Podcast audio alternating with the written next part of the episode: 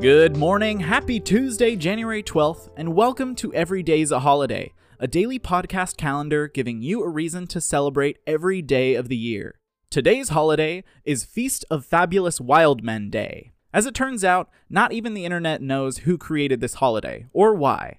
But the research, to the best of my ability, gives me a few ideas on what it is and how people celebrate it. According to Gaily.com, the holiday may have been created by someone in the greeting card industry because there are, in fact, references to Feast of Fabulous Wild Men Day on greeting card websites.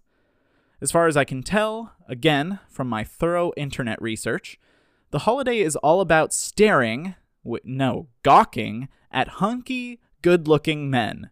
Men who are fabulous. Men who are classy and refined, but also wild, unrestrained, rugged, and free. Notably, sources about this holiday say that there shall be no shame in staring at fabulous wild men today, because that's what the dang holiday is all about. Hashtag not creepy at all. Contrary to popular belief, this is not a day to feast on fabulous wild men, but to feast your eyes upon fabulous wild men. Go figure, no cannibalism today. Here's how to celebrate Feast of Fabulous Wild Men. As you can imagine, the easiest way to celebrate is to just stare at random hot dudes. But, if it weren't COVID, I'd suggest also celebrating by going to a Chippendales show. However, because the pandemic rages on and you can't do that, and you may get the cops called on you if you start staring into hot dudes' windows, I might suggest that instead you just search the good old Google for pictures of the hottest men of all time. For example, Glamour magazine lists the hottest men of today as Prince Harry, because he is the wild child of the royal family, Robert Downey Jr., a reformed wild guy but still hot AF, Taylor Kitsch. To be honest, I don't know why, because all I know is he's on Friday Night Lights, and I doubt I would describe that as wild. Anyway, pick your favorite man and look him up on the internet and just check out pictures of them in the least creepy way possible. If you're a wild dude and you want people to feast their eyes on you, maybe post a selfie on Instagram. And for those of us who aren't described as fabulous wild men, but would like to be someday, maybe it's a good time to reevaluate our fitness goals for 2021. Speaking of which, today is also Stick to Your New Year's Resolution Day. Alright, we're almost two weeks into the new year, and people are starting to, if they haven't already, break their New Year's resolutions. Apparently, by this point, usually about a third of people have already dropped their New Year's resolutions. Today is dedicated to making sure you stick to yours. So, go back over the list of resolutions and goals that you made. Have you stuck to them so far? Have you fallen off the boat? Do you need to get back on track? Well, now's the time to get back into it. And if you're having trouble sticking to your New Year's resolution goals, one good thing to help you is to ask a friend for help. Adding a buddy to your New Year's resolution plan is one of the best ways to keep yourself accountable. And you can also help that person stay accountable for their goals. So if you've fallen off the track, today is the day to pick yourself back up and just keep on going. You don't need to be perfect all the time to succeed. Just make sure that you keep moving forward. On the other hand, if today's holiday just doesn't seem to work for you, stay tuned for next week's Ditch Your New Year's Resolutions Day on January 17th.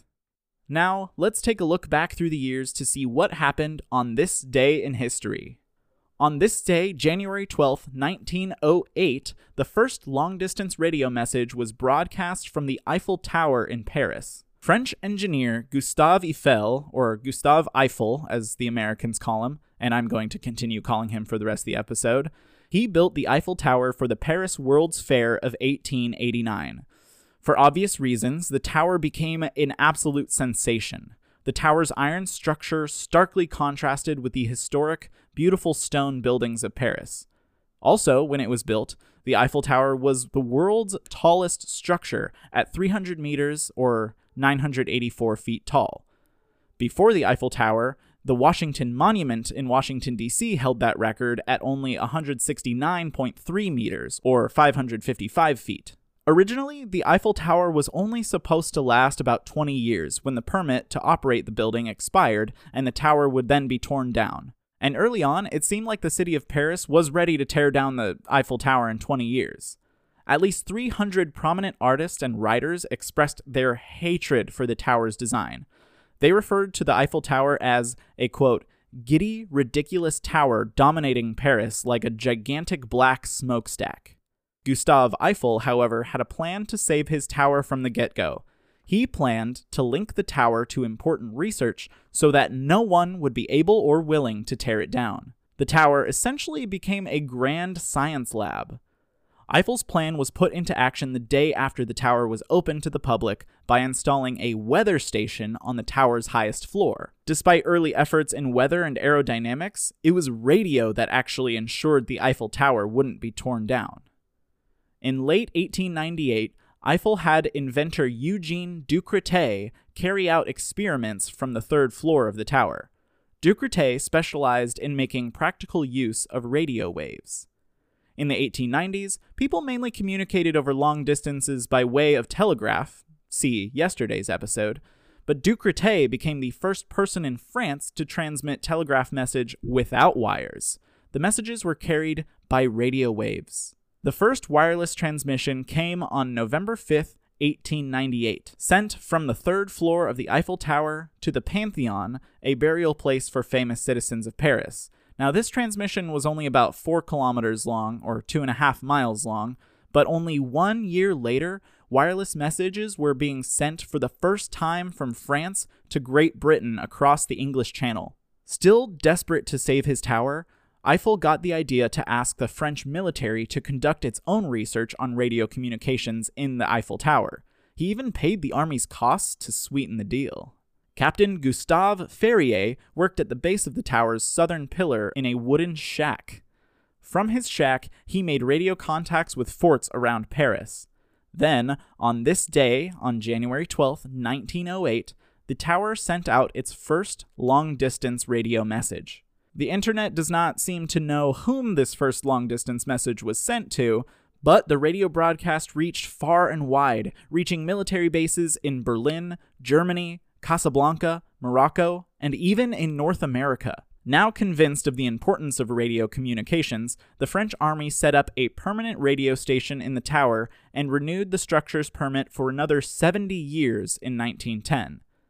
Then, because the tower and radio communications played such an important role in gathering military intelligence, the tower continued to stand in Paris's skyline. Today, there are some 100 antennas atop the Eiffel Tower, and though the tower is no longer an active research site, its viability is owed in large part to the use of the tower for radio communications research. And what a fun piece of history about the Eiffel Tower that I absolutely was not expecting to learn about. Now it's time to commemorate the births and deaths of famous or infamous individuals in our next segment, Life and Legacy. Today we acknowledge the birthday of former South African Prime Minister P.W. Botha. Peter Willem Botha was born on January 12, 1916, in Paul Roux, South Africa. Botha served as Prime Minister of South Africa from 1978 to 1984 and was the first executive state president from 1984 to 1989. Botha was originally elected to South African Parliament in 1948. He was known to be an outspoken opponent of majority rule and international communism, under his administration, he did not make concessions toward political reform, and internal unrest saw widespread human rights abuses at the hands of the government. While working in government, Botha undertook some superficial changes to apartheid practices, which is something he ought to be commended for. He held a big part in legalizing interracial marriage and miscegenation in South Africa, both of which had been completely banned since the late 1940s. For those of you wondering what miscegenation is, it's defined as reproduction by people who are considered to be members of different races. So, back in the 1940s, it was illegal to even have sex with a partner of a different race than you in South Africa, which is absolutely ridiculous. Botha also relaxed the Group Areas Act, an act that barred non whites from living in certain areas. By 1988, a new law created things called open group areas or racially mixed neighborhoods. However, these neighborhoods needed to receive a government permit, support of the local whites immediately concerned, and an upper class neighborhood in a major city in order to be awarded a permit. Botha also became the first South African government leader to authorize contact with Nelson Mandela while he was in prison. However, these reforms didn't accomplish very much. Essentially, Botha had created more problems than he had solved. Botha refused to cede political power to blacks and imposed greater security measures against anti apartheid activists. He also refused to negotiate with the African National Congress.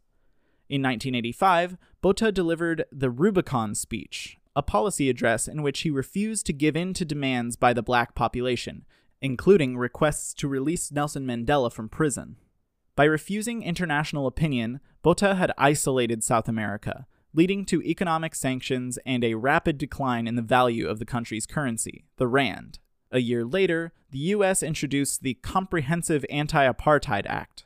Botha then declared a nationwide state of emergency and famously said, quote, This uprising will bring out the beast in us. As economic and diplomatic actions against South Africa increased, civil unrest spread amongst the black population, supported by the ANC and neighboring black majority governments. In May 16, 1986, Botha publicly warned neighboring states against engaging unsolicited interference in South Africa's affairs. Four days later, Botha ordered airstrikes against selected targets in Lusaka, Harare, and Gaborone, stating that these raids were the, quote, first installments and showed that South Africa has the capacity and will to break them. In spite of his constitutional changes, the apartheid years under Botha were by far the most brutal. Thousands were detained without trial during his presidency. Others were tortured and killed. The TRC found that Botha was responsible for gross violations of human rights and directly authorized unlawful activity, including murder. And even after all that, Botha still refused to apologize for apartheid. In an interview in 2006, he suggested that he had no regrets about the way he ran the country.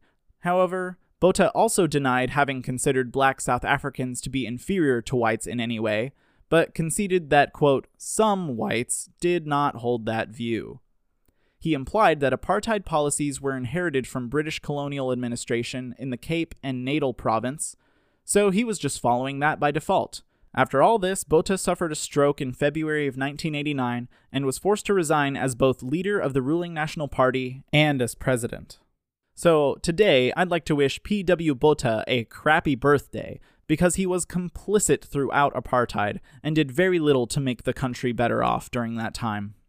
Today, we'd also like to acknowledge January 12, 1976, as the death day of Agatha Christie. Christie was an English writer known for her 66 detective novels and 14 short story collections, most notably the ones surrounding fictional detectives Hercule Poirot and Miss Marple. She has also written six novels under the pseudonym Mary Westmacott.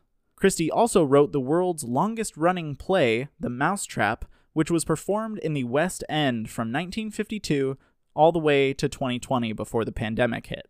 In 1971, Christie was made a dame for her contributions to literature. Agatha Christie holds the record from Guinness World Records for best selling fiction author of all time. Her novels have sold more than 2 billion copies. Most of Christie's books and short stories have been adapted for television, radio, video games, and graphic novels. More than 35 feature films are based on Agatha Christie's works. So, congratulations to Agatha Christie on one of the most prolific writing careers in history. She is missed dearly on this day. Lastly, let's find out what listeners like you are celebrating today in our final segment Listener Celebrations. Today, Chelsea's little sister's baby is supposed to be due tomorrow. Now, I'm not sure if that child was born already or might be delayed, but either way, we have a new little one coming into the world. So, congratulations to Chelsea's little sister for becoming a mother very soon, and congratulations to Chelsea for becoming an aunt. Today, we also wish a very happy birthday to both Robert and Josh. Happy birthday, you guys. Thank you for sharing your celebrations with us, and if you are celebrating anything like a birthday, an anniversary, or any special occasion, please shoot me a message at Every Day's a Holiday Pod on Instagram. Thank you for joining me in today's celebrations. Special thanks to Kristin Bradley for assisting in research for this episode, and AJ Curtin for composing the music for Every Day's a Holiday. Please rate and review Every Day's a Holiday on Apple or Google Podcasts to let me know what you think of the show. And tune in tomorrow morning to see what there is to celebrate on January 13th. Enjoy today and catch you tomorrow.